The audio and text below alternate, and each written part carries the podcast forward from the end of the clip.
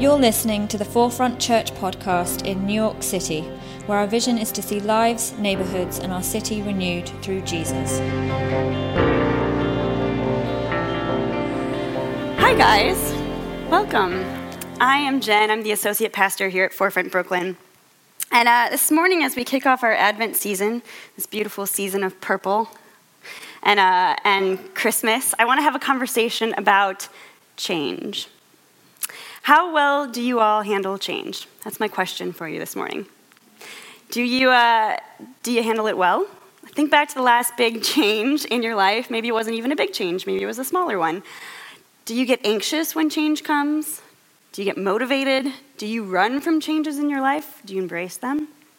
I have to admit that for me, I fear change. I really struggle with it. I'm an anxious person, and changes that I can't control or don't expect, ooh, they trigger my anxiety like nothing else. And while I have gotten better at it over the years, while I try to catch myself when change is coming and, and know this about myself, it's still really challenging. And I've learned a lot too from walking through change with some of my friends over the years. Uh, you know, I've had several conversations and, and walked alongside several good friends as change has come. And for example, I have a friend recently um, who, over the past year, she has moved three times, some because she chose to, some for reasons she couldn't control. She had her boyfriend dump her suddenly. Uh, she had a medical scare that was almost life threatening. And then she got promoted into her dream job. All that is a lot of change in one year, right? These ups and downs. As I walked through that with her, she was constantly saying things like, No, I got this. You know, I'm handling it. I can do it. But then a couple months ago, panic attacks started rising up in her. And I have to admit that I could relate to that. That um, that feeling that maybe there's more going on, that change is affecting us far more than we like to admit sometimes, that we like to think that we're strong and we can handle it, but um, there's all that stuff that happens below the surface that a big season of change throws at us. These questions that come up about, you know, how did my life turn into this from where it was a year ago? And how is God working in my life? And who do I turn to in the midst of change? And so now my next question for all of us is, how well do you handle change in your relationship with God? Do you allow your relationship with Him to change? Has it changed as you've changed over the years? How is your relationship with God different from when you were 15 or 28 or 45? This is part of being a person of faith, right? Evolving and growing and, and taking on whatever changes come our way. And how do we allow our relationship with God to shape us as we walk through all of these changes, especially in those times when um, it's not a change that we choose? Sometimes we find ourselves being forced to change, forced to confront something we don't want to confront. Because trying to wrap our heads and our hearts around the idea that change ultimately leads to growth and ultimately can be a good thing, that's something that in our human nature we resist, right? We fear change, we resist it.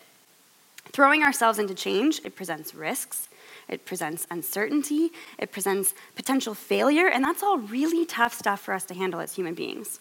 Our instincts tell us to stay safe to stay with what's comfortable and what's right and secure. You know that saying, better the devil you know than the devil you don't know?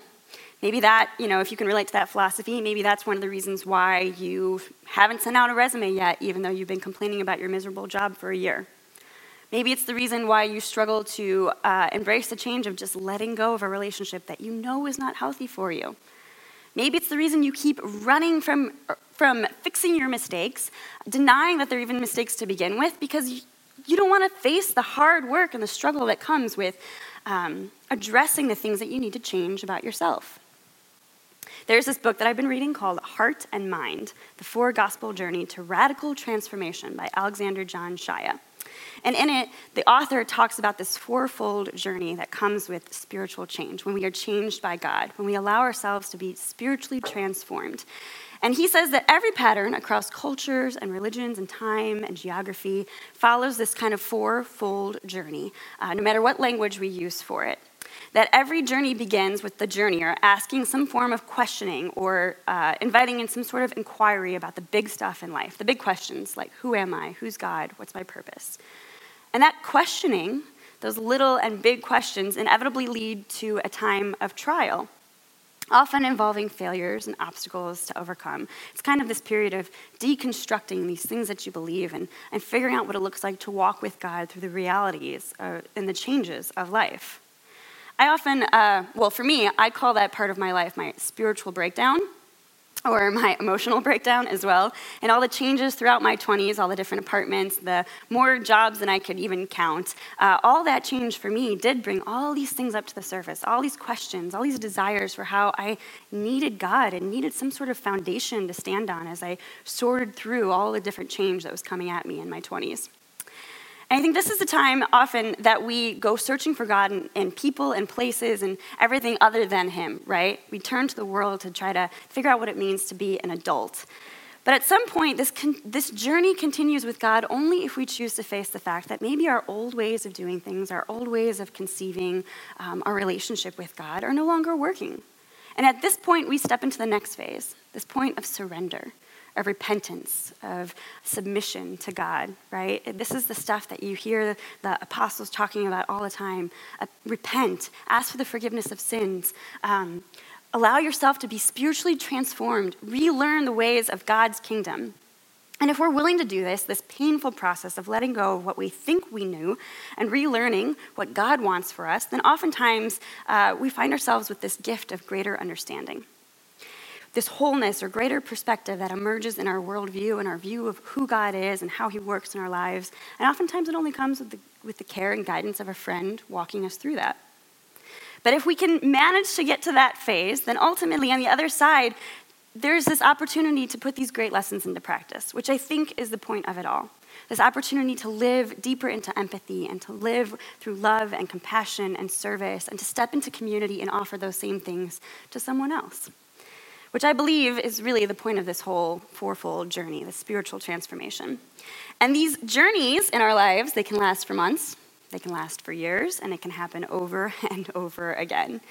And it's this same pattern that we see reflected communally in our Christian calendar. So if you're wondering what we're talking about this morning with this Advent lingo and this lighting of the candle and all that stuff, we here at Forefront Brooklyn, we really believe in this rehearsal, this fourfold process of following the Christian calendar together, um, this pattern of it that we go through every year, starting today with this very first week, with this first week of Advent. And Advent is this journey of preparation and questioning that brings us into this space where we are asking better questions about who God is and we're preparing and waiting for his presence in our lives. And when Christmas comes, as Jeremiah called it, Christmas tide or Epiphany, we get this chance to walk with God and to dive deeper into these questions, to get to know him for the person he is and what he has to offer us through his presence in the world. And if we're truly willing to wrestle with these questions, to truly move closer to our God and get to know who He is and what He wants for us, then we might find ourselves having a little bit of a breakdown of sorts, right? And oftentimes this happens in those dark winter months when we hit the Lenten season, where we're being forced to kind of look inside of ourselves and confront some of the dark stuff that maybe we don't really want to change about ourselves, but that God is asking us or calling us to. And the beautiful thing for us rehearsing this story is that we know the ending that's coming, right? This glorious alignment and celebration that we truly get to embrace as a community as we share in the message of the cross and the love that Christ offers us through his death and resurrection. And we do this in this beautiful springtime season of Eastertide. And then finally comes this longer break, ordinary time that we just finished up, which is sort of the season of like fallowness, when you let the field just sort of lay empty, to rest and rejuvenate and prepare yourself for the rehearsal to begin all over again on this first week of Advent in November. And so the church calls this fourfold journey Advent, Epiphany, Lent, Eastertide, and then there's ordinary time. And it's this communal rhythm, this pattern that we go on individually and communally, so that we might be able to gently guide each other as we walk through it in whatever form in our own lives. And this is a rhythm that the church has been practicing for thousands of years. And so this Advent, as we start this week, we are in this period of waiting. And we're going to go back in order to go forward. We keep going back to these old communal stories. We relive these stories of what it, uh, it felt like to um, discover the gospel for the first time so that we might remember Christ's presence in our lives and how he is continuing to work through all the changes. And so I'm excited because this year we are digging into the gospel book of Matthew, this beautiful narrative that Matthew has laid together of all these um, oral histories and these stories that are collected about who Jesus is and who God is through the person of Jesus. And I'm so excited that we're digging into this because there's such beautiful stuff about Christ's presence in the world in Matthew's narrative. And I think one of the important things for us to remember as we dig into this, this, this over these next four weeks together in Advent, is that uh, Matthew is compiling these stories for the Jewish people. His audience is one of, um, you know, they're the people of Israel who know these great stories of Moses and David and Abraham. Um, it's a part of their tradition, it's part of who they are and how they identify. Um, and now here they are, these Messianic Jews. They believe that Christ is the Messiah, and they're in this place now where they're trying to change. They're trying to understand what it means to have Christ in their lives now, and how that's shifting or changing the way that they look at God or the way they understand God, I think. And so Matthew lays out his gospel in a way that helps them to start to sort of figure out where Jesus fits into the larger arc of their people. So for example, Matthew chooses to include the details in his Christmas story of how Mary and Joseph and Jesus have to escape to Egypt uh, to escape Herod and the, the killing of firstborn sons. So, that story, the killing of a firstborn son, whose story does that remind you of from the Old Testament? Say it out loud. Moses, right? Yeah. So here's Matthew writing, trying to help parallel some of these great stories, these references, um, these uh, you know references to the prophets, to the to the great figures of the Jewish people, trying to help them understand the significance of who Jesus is and how where to put his birth in the place of their larger story. Okay, and there's all kinds of beautiful stuff happening like this. Matthew has all these great references to mountaintops and to rocks and to temples. And the temple is another thing that's a huge part of the Jewish culture. We see how Jesus, especially, challenges the temple culture throughout the scriptures. And I think what we have to understand about that is how important the temple is to the Jewish people. Because throughout their thousands of years of this dark and difficult history of being a, a, an Israelite, there stood this temple in the hills of Jerusalem. And that temple was the religious, financial, and political heart of their faith and traditions. It was that's Solomon's temple right there. You can see how it's at the center of everything. And it was destroyed a couple of times by different foreign empires, but it was always rebuilt, and it was this sign, this constancy that showed uh, God's faith and hope for his people through the, through the structure that was that temple. And over the centuries, the Jews believed, uh, they came to believe that the temple and the sacrifices and the rituals that were done there, that they quite literally guaranteed and continued God's relationship with them. And in order to understand why they believed that, you have to know that um, this temple was built in the same place that they believe that God created this covenant with Abraham as Abraham went to sacrifice his son Isaac which God ultimately stopped the sacrifice of his son. And in that stopping, he created this promise, this covenant, that um, Abraham's descendants would go on to, to fill the nations and that they would be a blessed people. And Abraham is this father figure who's credited for the lineage of all the Jewish people and for the Muslims and the Christians. This is a really significant place in our human history.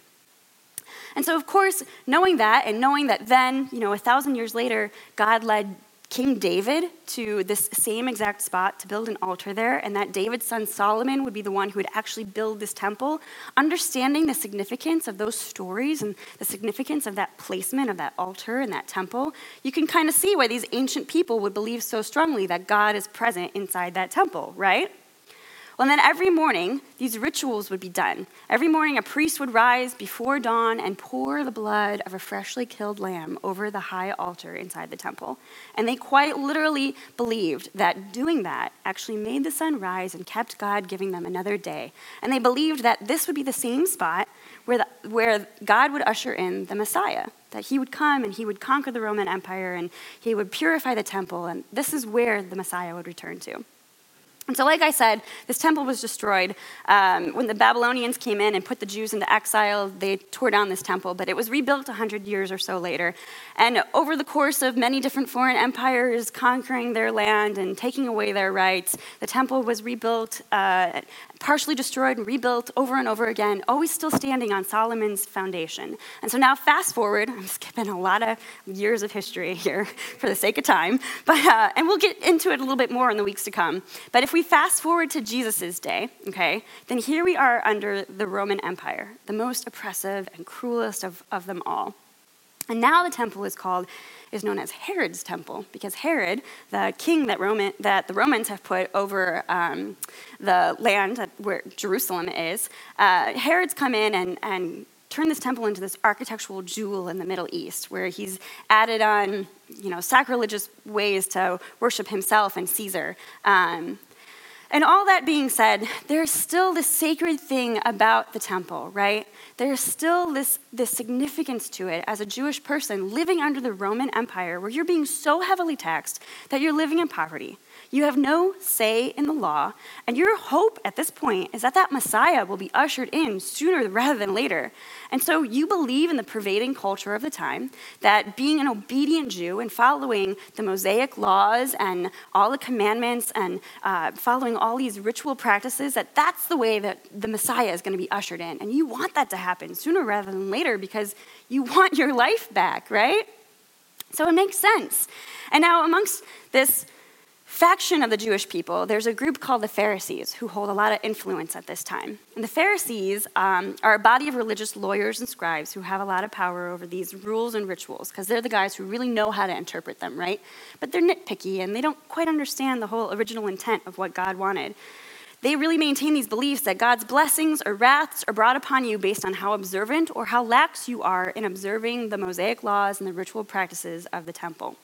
But here's the thing these dudes were also in the pocket of the Roman Empire. So, what were you to do, right? This is the culture that Jesus comes into this in and out temple culture where lines are being drawn and these puppet priests are creating rules about cleanliness and circumcision and about taxes and required sacrifices that are keeping people, literally keeping people from getting to know the love of God because there are so many who are not allowed into the temple, who are not allowed in, who can't afford to be a part of this culture. Um, and this is the stuff that makes Jesus more angry than anything else.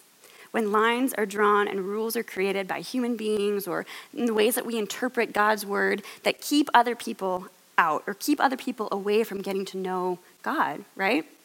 And so throughout Matthew's gospel, uh, Matthew shows Jesus making subversive comments and asking questions and telling parables to challenge this temper, temple culture that's been built. I think we're at a point in history now where uh, the people are worshiping the temple more than they're worshiping God, right? This construct of who they think God is, of, of how he's been created by people. And it's it's making this huge burden for folks trying to live out this perfection of what it means within this temple culture.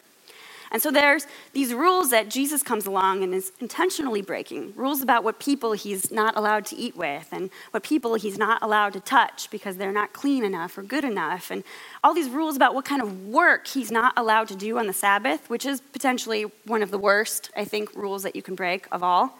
And so here in chapter 12, verses 6 to 8, we see the Pharisees trying to condemn Jesus and his disciples for picking wheat along the side of the road. Uh, on the Sabbath, picking wheat to eat, right? And this is a major a major rule breaking that, he's, that he and his disciples are doing here. And so Jesus rebukes them in one of their first conflicts in, in Matthew. He rebukes their temple culture, saying, I tell you, there is one here who is even greater than the temple. But you would not have condemned my innocent disciples if you knew the meaning of this scripture. I want to show mercy, not offer sacrifices. And that's something that Jesus said earlier in chapter 9, verse 13. He tells the Pharisees, after they've challenged what kind of people he's eating with, he tells them, Go and learn what this means. I want you to show mercy, not offer sacrifices. He's quoting a passage from Hosea in the Old Testament here when he says that. And I think what Jesus is trying to say is, I want you to get back to the original intent of these laws the compassion and love and mercy that God is offering through uh, what he did when he passed on the Mosaic um, laws and covenants. Like, this, is, this is not what this is about. He doesn't want you nitpicking the rules. This isn't this temple culture that we've built up. That's not what God is calling us to. There is one who's even greater than the temple. And Jesus is obviously referring to himself there. And I think what he's trying to do, what he does throughout his ministry, is, is attempt to purify the temple, to get back to the way that things are supposed to be, to help people understand the original intent of why God gave them these rules and laws to begin with. Because you see, if you are a Messianic Jew at this time, or a Jew in general at this time, you are looking for the Messiah to come and purify the temple. You are looking for him to make it uh, back to what it was supposed to be. And you're expecting that to also mean he's going to conquer the Roman Empire and come in with a giant army, just like the world tells you strong leaders come in as. But instead, we get this baby in a manger. We get this peasant guy from um, this town that, you know, doesn't seem at all like the giant king that we expected God to usher into the world, right? And he didn't come through the temple like they were expecting. So all these things about Jesus is not they're not lining up in the brains of these people who are living in this temple culture. You can imagine how hard it must have been for them to understand that despite all the authority that God is clearly giving through the person of Jesus, it's really hard for them to wrap their brains around the fact that the Messiah has come and that everything is changed because of that. Even his disciples struggle with this. So in Matthew 24, you see Jesus saying to them the same kind of thing. You know, uh, I actually like how Eugene, Eugene Peterson put it in his translation of the Bible in the message, his contemporary translation. He says, Jesus then left the temple. As he walked away, his disciples pointed out how very impressive the temple architecture was. They're like, Look, Jesus, it's so beautiful. And Jesus said, You're not impressed by all this sheer size, are you? The truth of the matter is that there is not a stone in that building that's not going to end up in a pile of rubble. Jesus is trying to tell them don't put your faith in these worldly things. This is just stone and rock and tradition. There is something greater than the temple. The Messiah is here. Put your faith in me. Throughout the scriptures, he has to repeat it a million times I am present with you always. I am the only thing that's not going to crumble in this world. Put your faith, make me your foundation. And I think that uh, Jesus knew something the disciples did not in here. And I think this is one of the reasons why Matthew puts so much emphasis on these conversations about the temple is that Matthew is writing to the Christians in the, in the first century, okay? And if we continue on that history of the temple, then you'll, you'll learn that in about 70 AD, um, the Roman Jewish wars happen and they completely obliterate the temple down to the last pile of rubble, right? Um, all these sacred artifacts, these walls that they deemed so important. There's this huge battle, and, and so many lives are lost. It's bloody and ugly and worse than ever before, and the temple is destroyed in Jerusalem. So now Matthew is compiling his gospel, his stories, for these Messianic Jews who are scattering into the countryside and trying to figure out what it means to be the church in Antioch and Galilee and, um, and for the first time, they don't have this temple culture to turn to. They can't turn to a building in order to find God. And this is what Matthew's trying to tell them. He's trying to give them hope to help them realize this really radical concept that no longer do you need to go into a building or step onto a holy mountain to find God, that His Spirit, His presence is alive and thriving in each one of His disciples and each member of His church. To put your faith in fallible structures be they temple cultures or institutions or a system of beliefs or anything else, is to build your house upon sand, the only rock that you can count on. The only constant in a life that's ever changing is the enduring love of the gospel, is the presence of Christ Jesus, the cornerstone and foundation in which we should all build our lives upon. That's what he's saying when he says, There's one here who's even greater than the temple. And for Matthew, this reality of God's presence is tied to the very existence of Jesus. Because when he's born, Matthew's now able to say, Oh, God is with us. And he believes, of course, that God has been with us in the past, that, they, that God was with the people of Israel in the beginning, and that he always will be. But now God is manifested into this, uh, this person of Jesus, and that is unprecedented. No longer do you have to go into the temple to find God. No longer do you have to nitpick over the rules about who's in and who's out. Because Jesus represents something that's greater than the temple. Jesus is present in and amongst us in and through all time and in all space. And this is the good news of Christmas. This is the good news of his birth yet again this Advent season. This is why we continue to remember these stories and go back and rehearse this journey over and over. Because across time and culture, we as human beings, we desire permanence, we desire organization. We desire to have things clearly laid out for us. We want to know who's in and out. We want to be we want to know if we're blessed or if we're condemned. It makes life so much easier for us to have rules and to just be obedient and to know I follow the rule, I'm blessed by God. I'm loved. Thanks. That's so much easier for us, right? So, throughout human history, we've constantly sought out solace and uh, permanence and large structures and skyscrapers built to worship our temples of finance and uh, cathedrals meant to worship our temples of religion. And although our lives today could not be more different than those of the people in these early first centuries, we still have temple cultures we need to deconstruct. Each of us. Each of us has beliefs and aspects in our own lives that we regard as fundamental. On which we rely for our inner stability, on those things that we rely on to help keep our anxiety at bay, right? To help us order and organize the world. It's our coping mechanisms when change comes. And these things may, might be health or love or body. They might be derived from your family or the uh, religion that you grew up in. They help you make order and, and meaning and organize your lives. Um, so, for example, maybe you have a temple that you need to deconstruct this Advent season of who you thought God was when you were attending Sunday school as a kid. Maybe you've been denying some of the questions that you've had as you've changed and evolved as an adult over the years. And maybe you've thought of God as this inflexible thing that um, has to stay just as present as He was when you were at that camp with Him when you were 20, right? But perhaps maybe it's not that God changes, but that we change, and that our relationship with God evolves as we evolve as people. And so, this Advent season, I hope that we can start to ask ourselves some questions. What are your temples? What are you being called to deconstruct in your faith walk with God this calendar year? What do you find yourself fighting for, and why? What kind of peace and security does it bring for you? What hope does it give you? Have you stopped worshiping God in some ways and instead worshiping uh, mindless traditions or systems of belief? Or um, have you stopped growing and learning and evolving in your relationship with God? In what ways do you need to deconstruct some of your beliefs and own them in a fresh light? Allow God's presence to be um, awake and alive and fresh in you again this Advent season. Because the truth of the matter is that laws are made that work against us, terrorists set off bombs, loved ones die.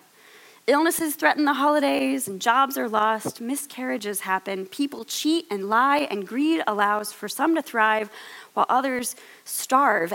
The only thing that we can really count on in life is that change will come, that it will happen. And so, what do you build your foundation on?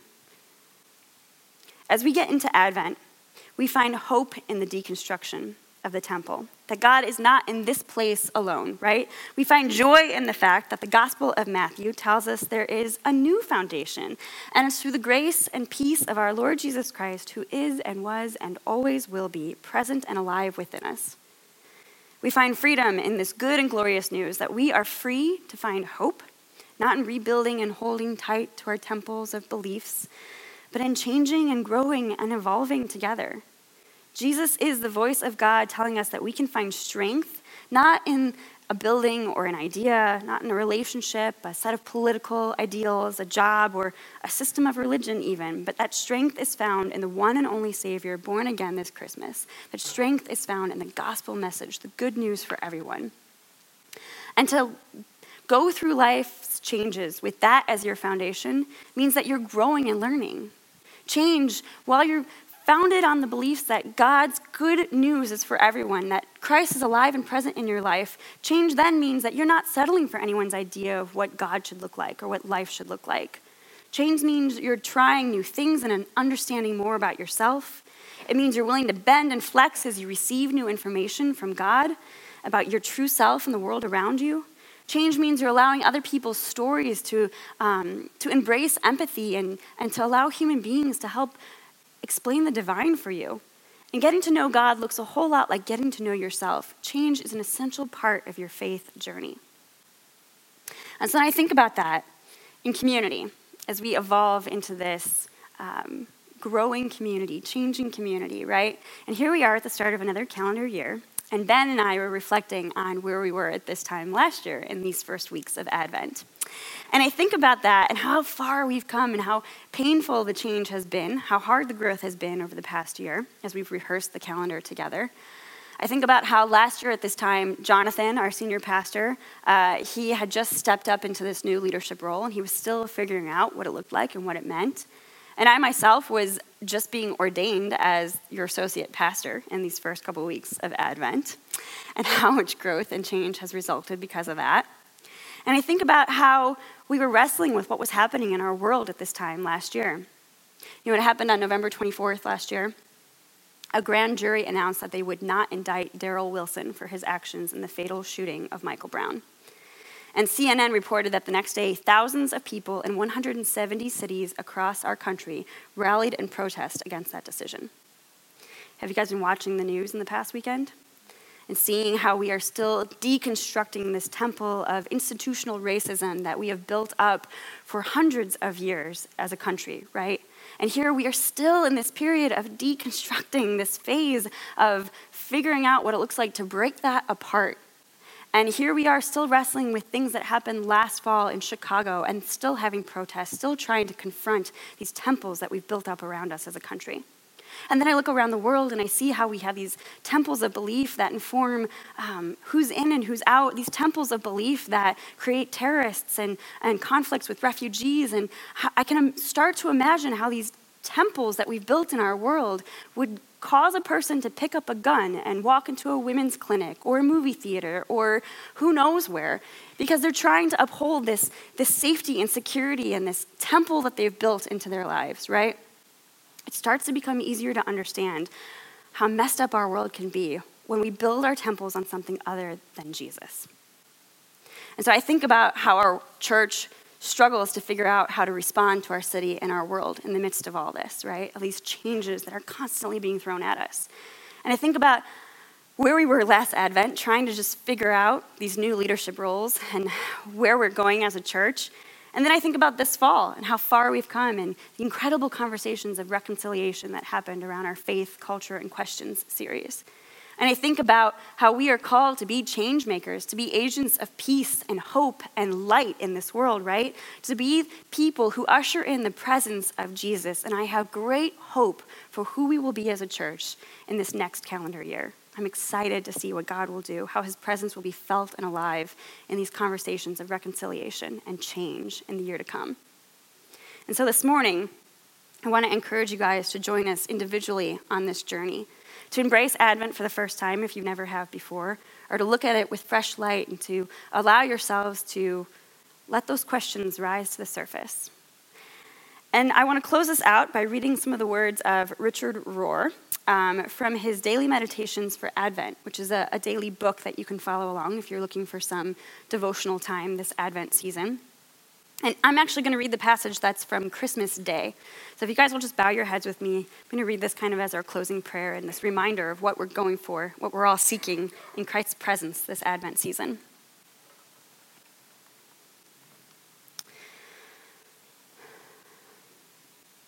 Father God, help us to remember that the kingdom is finally to be identified as the Lord Jesus himself.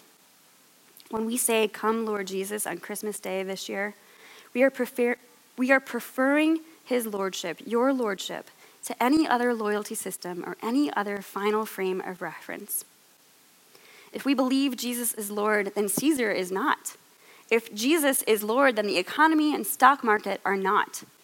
If Jesus is Lord, then my house and my possessions, my family and job are not. If Jesus is Lord, then I am not. What we are all searching for in this Advent season is someone to surrender to, someone we can prefer to life itself. And here's the wonderful surprise that God is the only one we can surrender to without losing ourselves. The irony that when we find ourselves in Him, now we have a whole new field of meaning to navigate. And this happens on a lesser level in every great love in our lifetime, but it's always this leap of faith ahead of time. And Lord, it feels counterintuitive, but it is the promise that came into the world on that first Christmas day. That promise we get to discover again together each calendar year, full of grace and truth, that Jesus Christ, your Son, is the gift totally given, free for the taking, once and for all, to everybody and all of creation. And henceforth, humanity has the right to know that it is good to be human, good to live on this earth, good to have a body because God in Jesus chose and said yes to our humanity. Not, o- not only is it now always Advent, but now every day can be Christmas because the one we thought we were just waiting for has come once and for all. Amen.